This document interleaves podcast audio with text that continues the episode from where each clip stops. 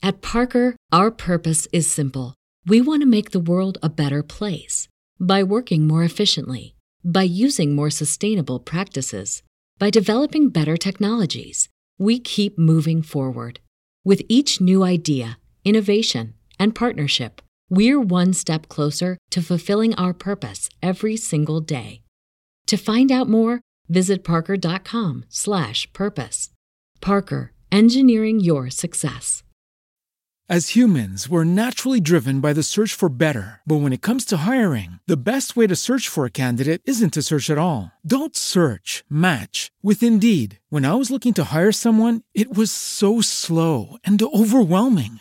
I wish I had used Indeed. If you need to hire, you need Indeed. Indeed is your matching and hiring platform with over 350 million global monthly visitors, according to Indeed data, and a matching engine that helps you find quality candidates fast. Ditch the busy work. Use Indeed for scheduling, screening, and messaging so you can connect with candidates faster. And Indeed doesn't just help you hire faster. 93% of employers agree Indeed delivers the highest quality matches compared to other job sites, according to a recent Indeed survey. And listeners of this show will get a $75 sponsored job credit to get your jobs more visibility at Indeed.com slash podcast. That's Indeed.com slash podcast. Terms and conditions apply.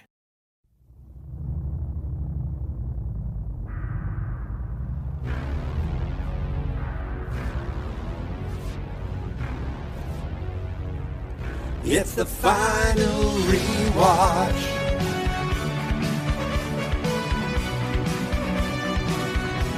The final rewatch. Final rewatch. Oh, it's the final rewatch. Before the new season, it's the final rewatch. I'm watching them all. The final rewatch.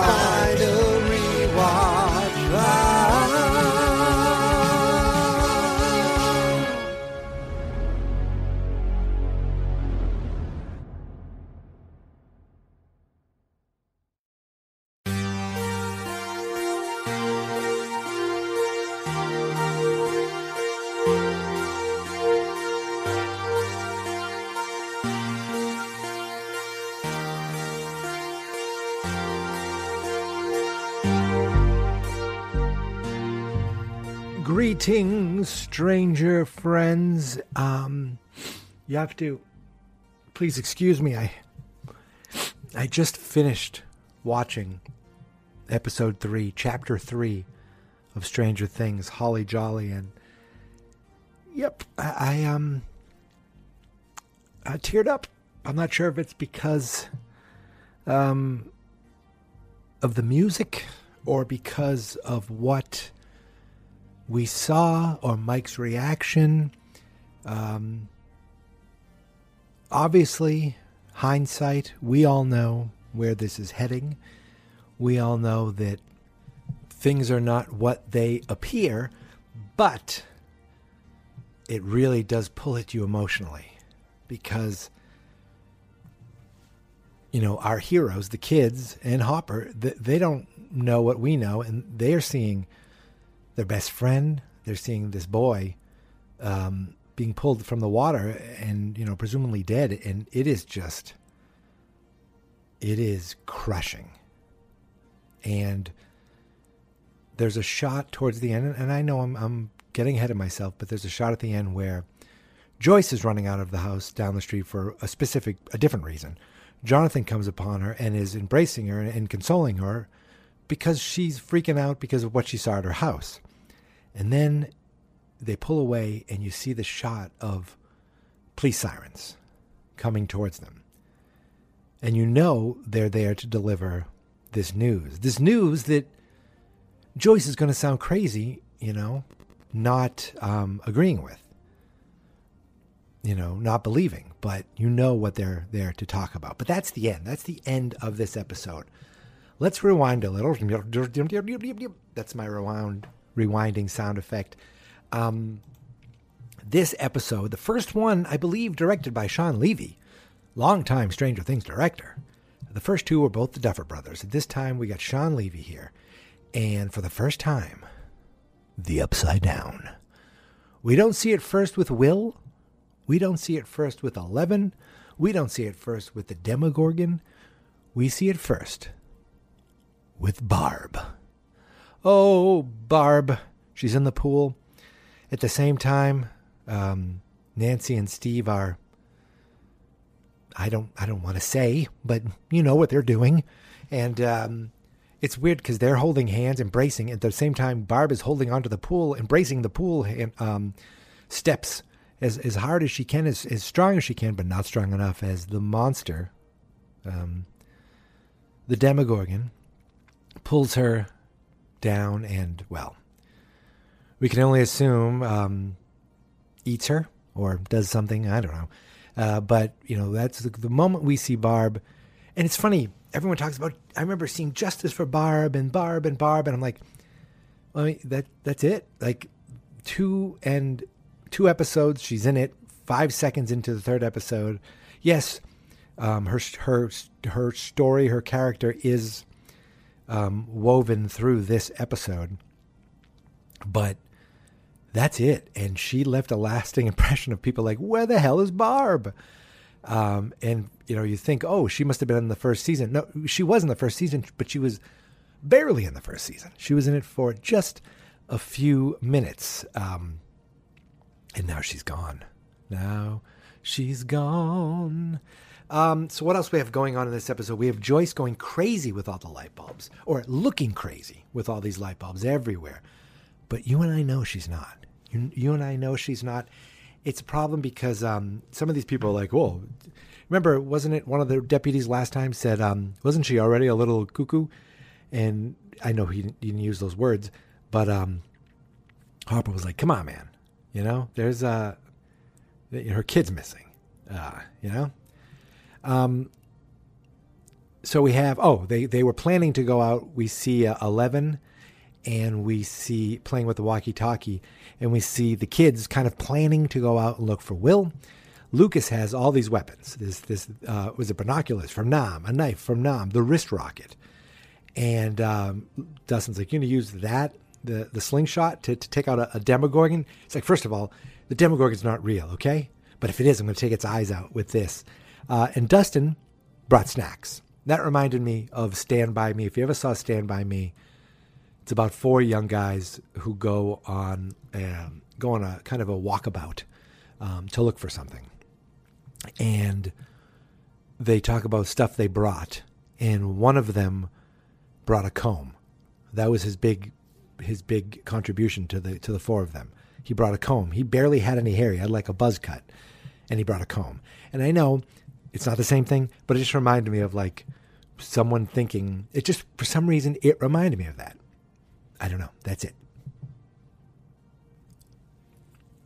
So as um, as I may have mentioned, Nancy and Steve did something um, uh, while Barb was struggling for her life, and you could I, maybe this is me reading into it, but it looked like Nancy was hesitant or m- not regretting, but well, maybe regretting it a little bit because you could see that you know she's leaving or she's getting ready to leave and she's like um steve i'm going to be leaving. And this special thing just happened between the two of them. You think maybe he'd jump up and give a kiss to her and says you know thank you so much. Uh, i don't thank you that seems stupid. But you know like just um, i'm really glad you were here. Um, i'm really glad you came. Uh, you know tonight was special anything like that. And he's just like lying there like a lug like all right goodbye and she's you know like okay i guess i'll just let myself out uh, and she didn't. Um, she must have. She must have assumed Barb left, because then she went home, saw her mom, and almost see like she almost wanted to open up to her mom. You could see that she was getting a little emotional. She's like, "I'm fine. Nothing happened. Everything's fine. I'm okay." You know, she had Steve's uh, sweatshirt, and uh, you know, Karen. Karen, right? Um, she. You could see she could read between the lines that okay, you have a boy's sweatshirt. Is that your boyfriend? And he's like, no, he just gave it to me because it was cold. Liar. Eventually, um, Nancy and Mom open up to each other, and I, that's That's a while from now, but um, it's very nice. But even the next day in school, you could see her looking at the other kids. They you she thinks they're looking at her. You know, she's getting this like maybe they are, but probably they aren't. She's getting this complex like, "Oh my god, they all know what happened. They're all looking at me." And Steve's like, "I didn't say anything." Um, you know, and she's you could see she's hesitant about the whole thing. She's like, "No, I I know you didn't." And then, gosh darn it, Steve Harrington turns on the charms, uses his charms, and at the end, she's like smiling and happy and gives her a nice, gives him, uh, him a nice kiss. Uh, meanwhile, the deputies, our deputies, are on a a mission, a mission of discovery. They go. So I'm I'm, I'm going to try to stay with them for a little while. So they go um, to the lab, and it's the three of them it's um, Hopper, Powell, and the third guy, who I can never remember his name. They go to the uh, they go to the lab. You know, the last thing we saw was um, the Mr. Clark found part of a hospital gown at a tube leading to the um, leading to the lab. So it's like well, that is a clue that could at least lead us, uh, give us an idea of something. Just trying to, you know, as Hopper said, so they get to the lab, and it's funny. One of the guys is like, "Oh, this is where they make space weapons to maybe blow the Rusky Ruskies to smithereen." I'm like, "Ooh, they're talking about the Russians. Are we foreshadowing here, or am I just putting? Am I foreshadowing with what I know?" Um, and this guy doesn't want to let them in. He's like, "Look." Hopper's like, "Look." We have a missing kid. I have reporters. I have a mayor. Um, I have a, mo- a grieving mother. I know the kid's not going to be here. Okay. But I need to check this box off. 10 minutes tops. Can you talk to your boss, see if you can get us in? Uh, and it seems like it works. They they go in, they give a, they get a little real basic tour, and they're like, "Look, uh, I don't think a kid's going to go through there. And if it, if they did, we'd catch them on camera." Uh, and he's like, "Oh, do you have those tapes?" So they go to um, the this security room where all the tapes are. Here, here's the seventh. Look, nothing there. He's like, "That's all you have." He's like, "Yep, uh, I told you. If if the kid was there, we'd um, we'd know." And they leave, and he says to the other cops, "He's like, hey, uh, you remember the seventh, right? What do you remember about that night?" I go, "Oh, it was a big storm." He's like, "Yeah." Did you say, see any rain on that video? Like, no. He goes, You think they're hiding something? He goes, I don't know, but they're definitely lying. You can see they're covering it up. They didn't do a very good job of hiding the fact that um, the camera footage they're showing them is not from that night. Then we see this like air grate, and we go ew, through the air grate, and we see what's really going on down there. We see the gate. We see Brenner dressed uh, in his uh, hazmat suit and we see um, it looks like they're I think they're setting up a like a line. They're bolting it into the ground. That's going to be the wire. Remember, someone's going to go through the gate. And he's tethered, uh, and that's what they are. It looks like that's what they are setting up right there.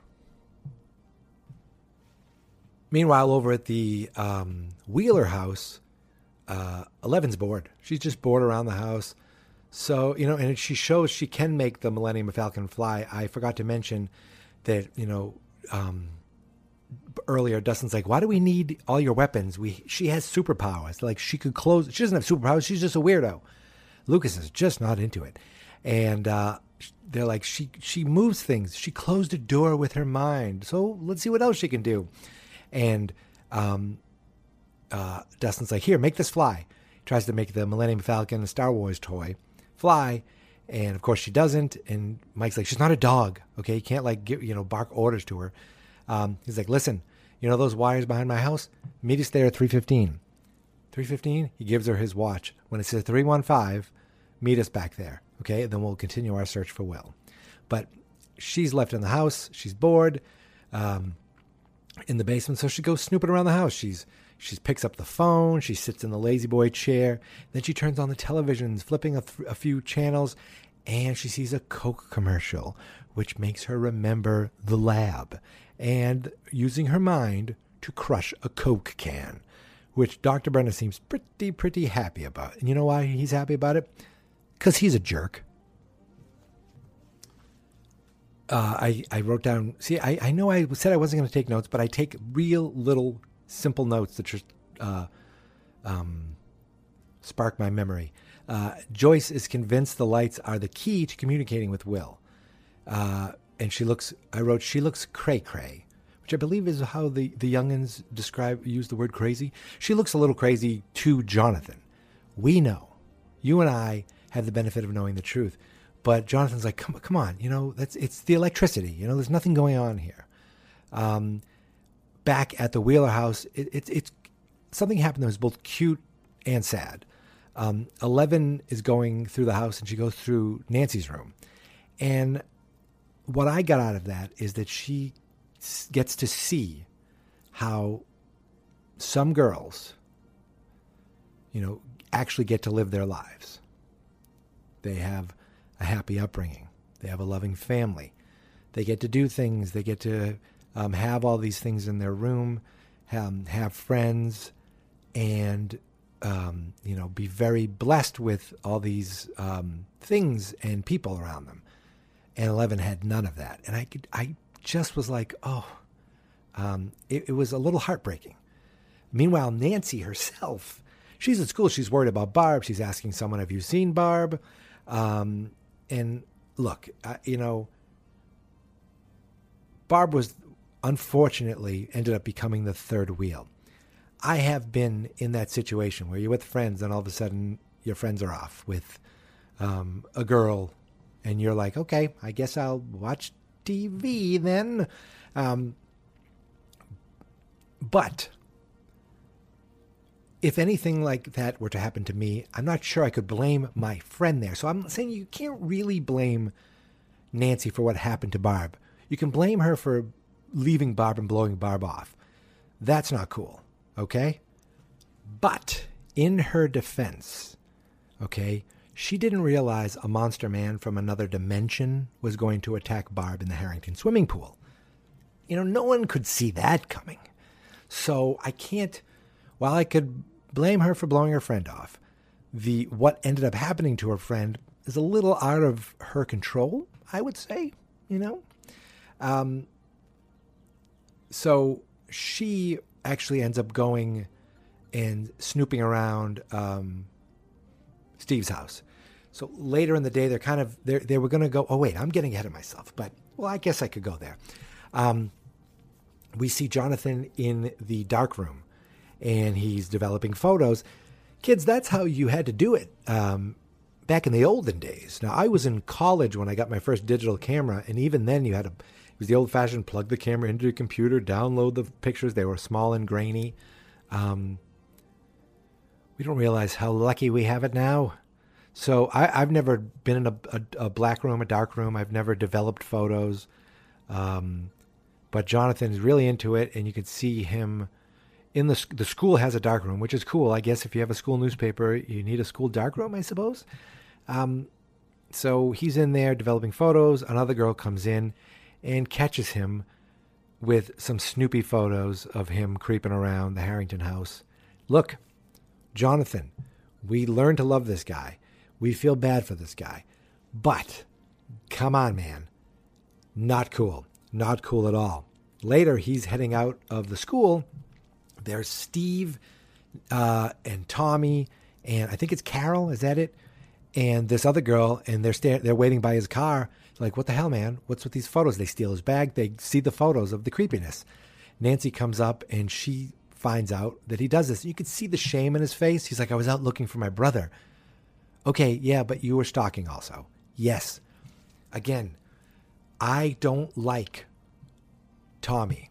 At this point, Steve is kind of is is being a jerk you see, you see a glimmer of hope. You don't see any hope in, in Tommy and Carol, but in Steve, you see this glimmer of hope. Maybe it's, um, I'm, maybe it's because I know what's going to happen, but, um, what they did was a little extreme. They broke his camera.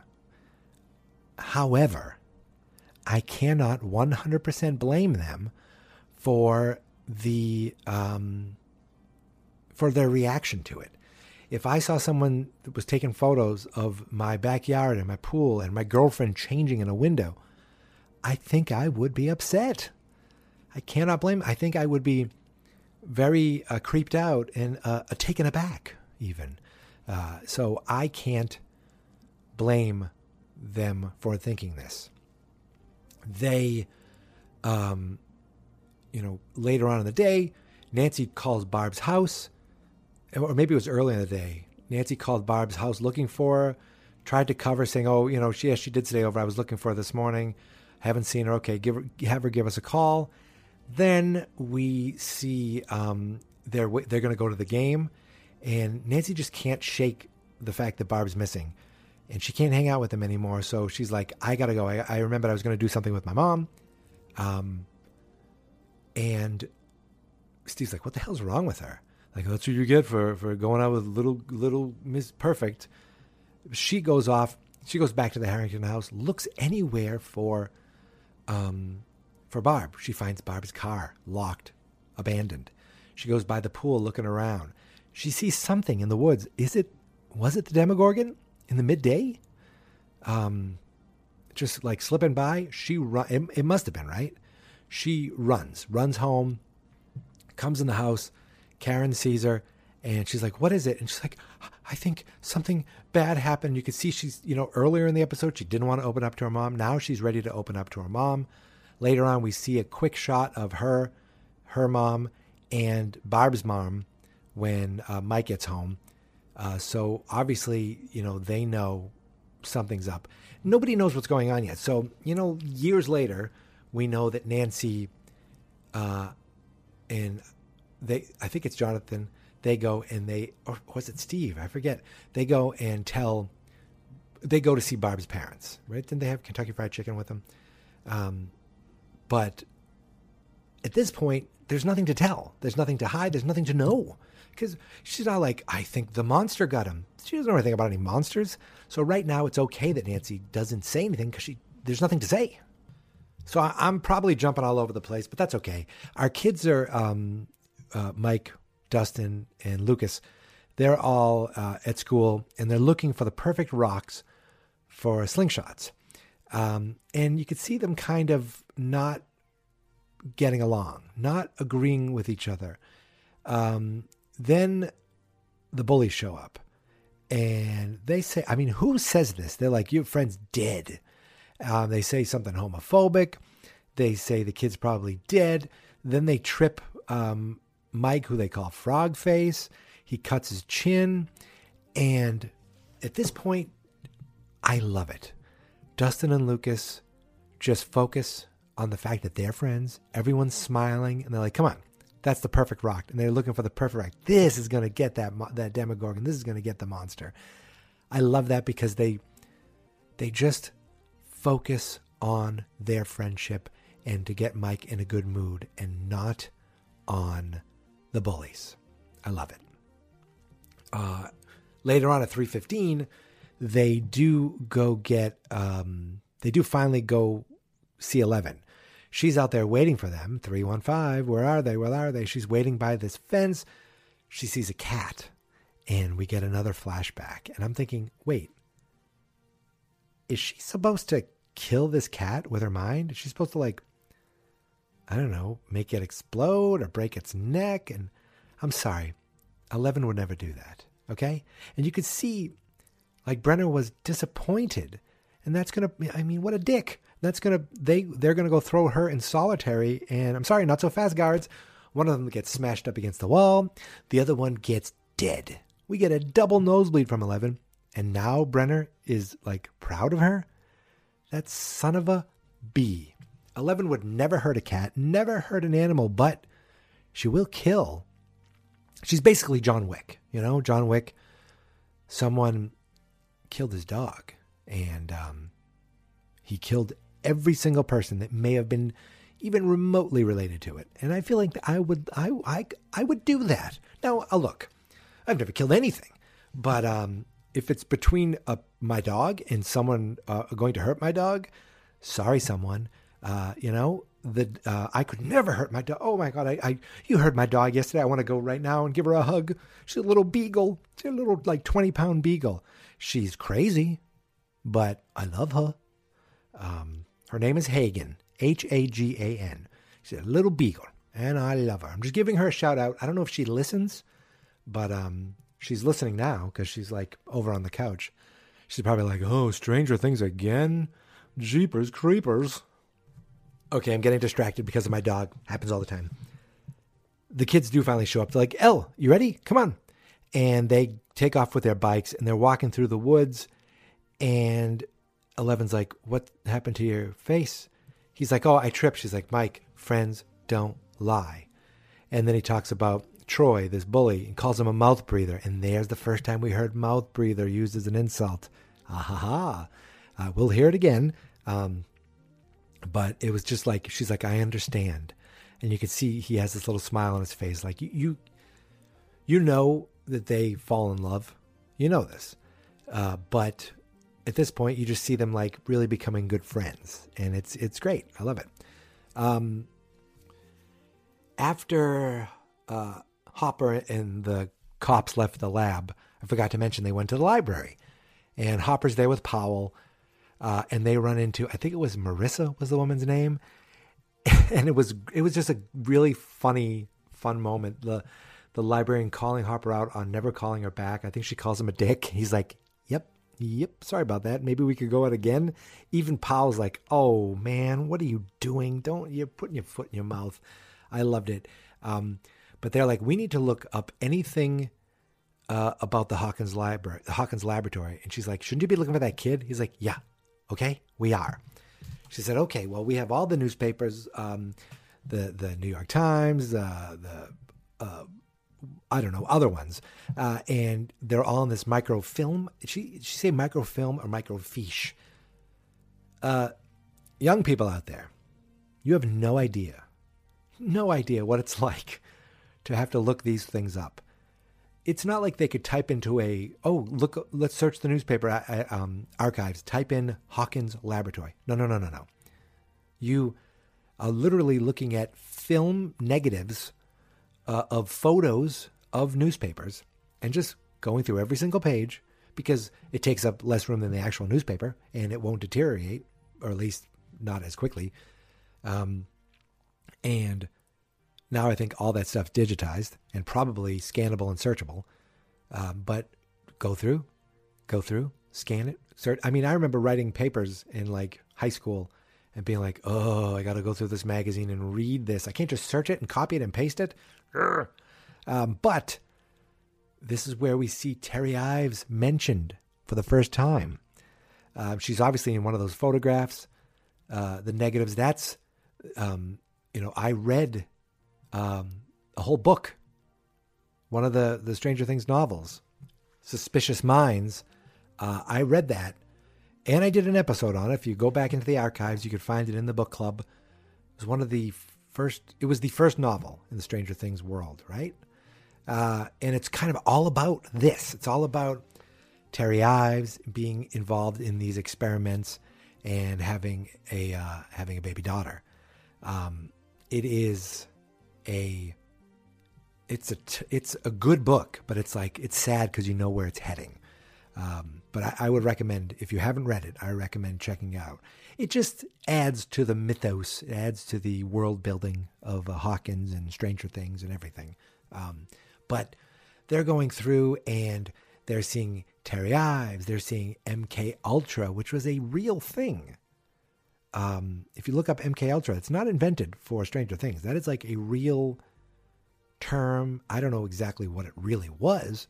I think it was like using LSD to see if you could like see what the what the mind could do. I mean, that's that's some crazy stuff, uh, but based in reality. And um, they saw it was like this woman suing Brenner uh, they took my daughter. You're like, okay, you know, this is the first. Like they're they are building these building blocks right away in episode three that Terry Ives is Eleven's mother, biological mother. Um, I love that, and it's it's funny now when we know what is the relationship and what becomes the relationship between Elle and Hopper. It's funny now to realize there is no relationship. They don't even know each other. And you just know what it turns into. And I love it. Um, I have there. Karen Wheeler actually went over to visit Joyce. Joyce was setting up all these Christmas lights. She went to um, Melville's. I know. Am I getting that wrong? I think I'm getting that wrong. But she went to um, her store, got all these Christmas lights, and she's like, just ring them up. Sets all these lights up around her house, um, which again looks a little maddening, but it is not um, because we know the truth.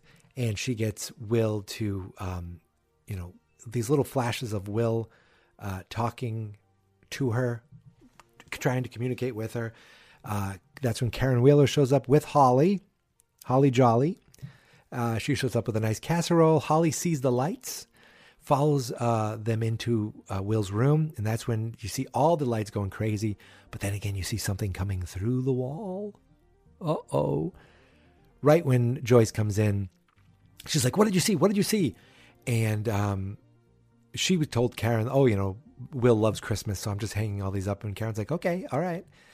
But Karen did not like the way that um, Joyce was kind of yelling at Holly. She's like, Look, thank you for the casserole. That's great. You got to get out of here. Get going now. Our worlds start to come together kind of towards the end. Uh, the kids, Eleven ends up leading them to, um, she's like, I'm going to try to find where Will is. I can lead you to him. She leads him back to the Byers' house. And they're like, What? He's here. He's not, I mean, she's like, He's here. He's hiding. You know, she knows about the upside down. She can't quite uh, explain it. She's like, What are you talking about? He's not here. What are you talking about? And then the cops fly by and they're like, It's got to be Will. And they chase off after the cops. Meanwhile, Joyce is in the house setting up all these lights. She has the light, the big bulb, the big um, like knot of lights earlier. She's like, Will, are you there? And it lights up. Can you hear me? And it lights up. Blink once yes or twice for no. Are you alive? And it lights up. Are you safe? And it lights up twice. He's not safe. So she's like, oh no. And how, how to talk to him. She realizes something. She sets up all these lights and does the famous alphabet wall. I don't know what else to call it, but it's it's synonymous with Stranger Things. And she's like, "Tell me where you are." And it says he starts lighting up right here. She's like, "Right here? What are you talking about? What do you want me to do?" And then she said, "Run." R U and she's like, "Oh." She runs, she sees the lights going, she goes by the hall, and then the monster comes out of the wall. Was it I forget, but she sees the monster come out of the wall and she breaks for it and runs out of the house. That's when we see Jonathan catch up with her. The kids race down to the water, follow the cops. Hopper gets a call from uh, in the library. Races. That's when he races down there, and that's where you see the firefighters like, "Please don't let it be the boy. Please don't let it be the boy." And that's when you see the firefighters pull out what looks to be, what looks to be, the body of Will Byers and it is just that music's playing. Um, it's a David Bowie song, but it's being sung by Peter Gabriel. It is so depressing, so sad. And the Mike just snaps. He's like, "You told us you'd find him. You told us you'd bring him to him alive. What are you doing?" She's like, "Mike, Mike." Even the other kids are like, "Don't do this, Mike. Don't do this." He races off, runs home, gets in the house, and this is when I started. I'm going to admit it. I was crying this morning. I started tearing up and you see um, he walks in the house. That's when you see Barb's mom is with Nancy and um, and Nancy's mom, and Mike just starts. Mike breaks down. His mom goes over, consoles him, and that's when we cut over and we see um, Jonathan consoling his mom, who's frantic because of what's going on in the house, and you see the police lights off in the distance, and that's the end of the episode. That's the end of Holly Jolly, which is a happy, fun song, but this is not a happy, fun episode. Um, but man, I am so happy, so happy that I um, decided to do this. You know, talking about Stranger Things, getting excited for it is one thing but being able to go back and, and schedule and fit in this perfect kind of rebuild, re, rewatch to get me and hopefully you guys amped up and fully prepared for uh, the fourth uh, incarnation of our favorite show is just a delight. It's just a delight. So, my friends, I, I think I did it. I think I'm done for the day, um, which is good because I need to start working now. So, I want to thank you for listening and thank you for subscribing. Uh, you can find me on Twitter and on Instagram at Geek Mentality. You can find the show on Twitter at Stranger Dpod. I think I have an Instagram called Stranger Danger Podcast, but I don't know if I've used it yet. I really should. Um, but every episode of Stranger Danger uh, you can find over at fansnotexperts.com slash stranger danger. Tell a friend. Tell three friends and two enemies about us. If you're at work, tell your t- go over to the person next to you and say, "Hey, do you like Stranger Things? Check this out." If you're at school, go over to a, a student, say, "Fellow student, do you like Stranger Things? Check this out." If you're in a prison right now, bring the guard over. Say, "Guard, guard, come here. You like Stranger Things? Check this out." Okay, those are the only three uh, options I I could think of. I mean, what else is there? If you're retired, um, you know, go for a walk. Tell someone, you know, turn off Price is Right Judge Judy and say, go for a walk and say, hey, uh, friend, do you like Stranger Things? Eh, you know, tell them about it. I think that's it. You're a student, you're retired, you're at work, or you're in jail. Those are the only four options, right? Of life, I guess. I don't know. Um,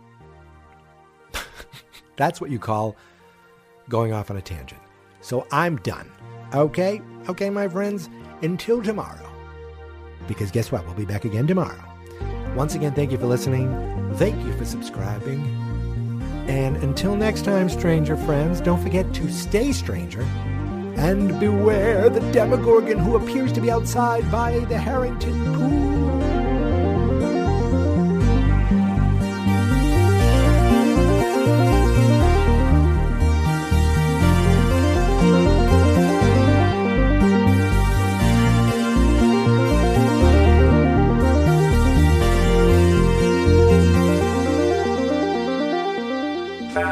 Experts. At Parker, our purpose is simple. We want to make the world a better place by working more efficiently, by using more sustainable practices, by developing better technologies. We keep moving forward. With each new idea, innovation, and partnership, we're one step closer to fulfilling our purpose every single day. To find out more, visit parker.com/purpose. Parker, engineering your success. As humans, we're naturally driven by the search for better. But when it comes to hiring, the best way to search for a candidate isn't to search at all. Don't search, match with Indeed. When I was looking to hire someone, it was so slow and overwhelming. I wish I had used Indeed. If you need to hire, you need Indeed. Indeed is your matching and hiring platform with over 350 million global monthly visitors, according to Indeed data, and a matching engine that helps you find quality candidates fast. Ditch the busy work. Use Indeed for scheduling, screening, and messaging so you can connect with candidates faster. And Indeed doesn't just help you hire faster. 93% of employers agree Indeed delivers the highest quality matches compared to other job sites, according to a recent Indeed survey. And listeners of this show will get a $75 sponsored job credit to get your jobs more visibility at Indeed.com slash podcast. That's Indeed.com slash podcast. Terms and conditions apply.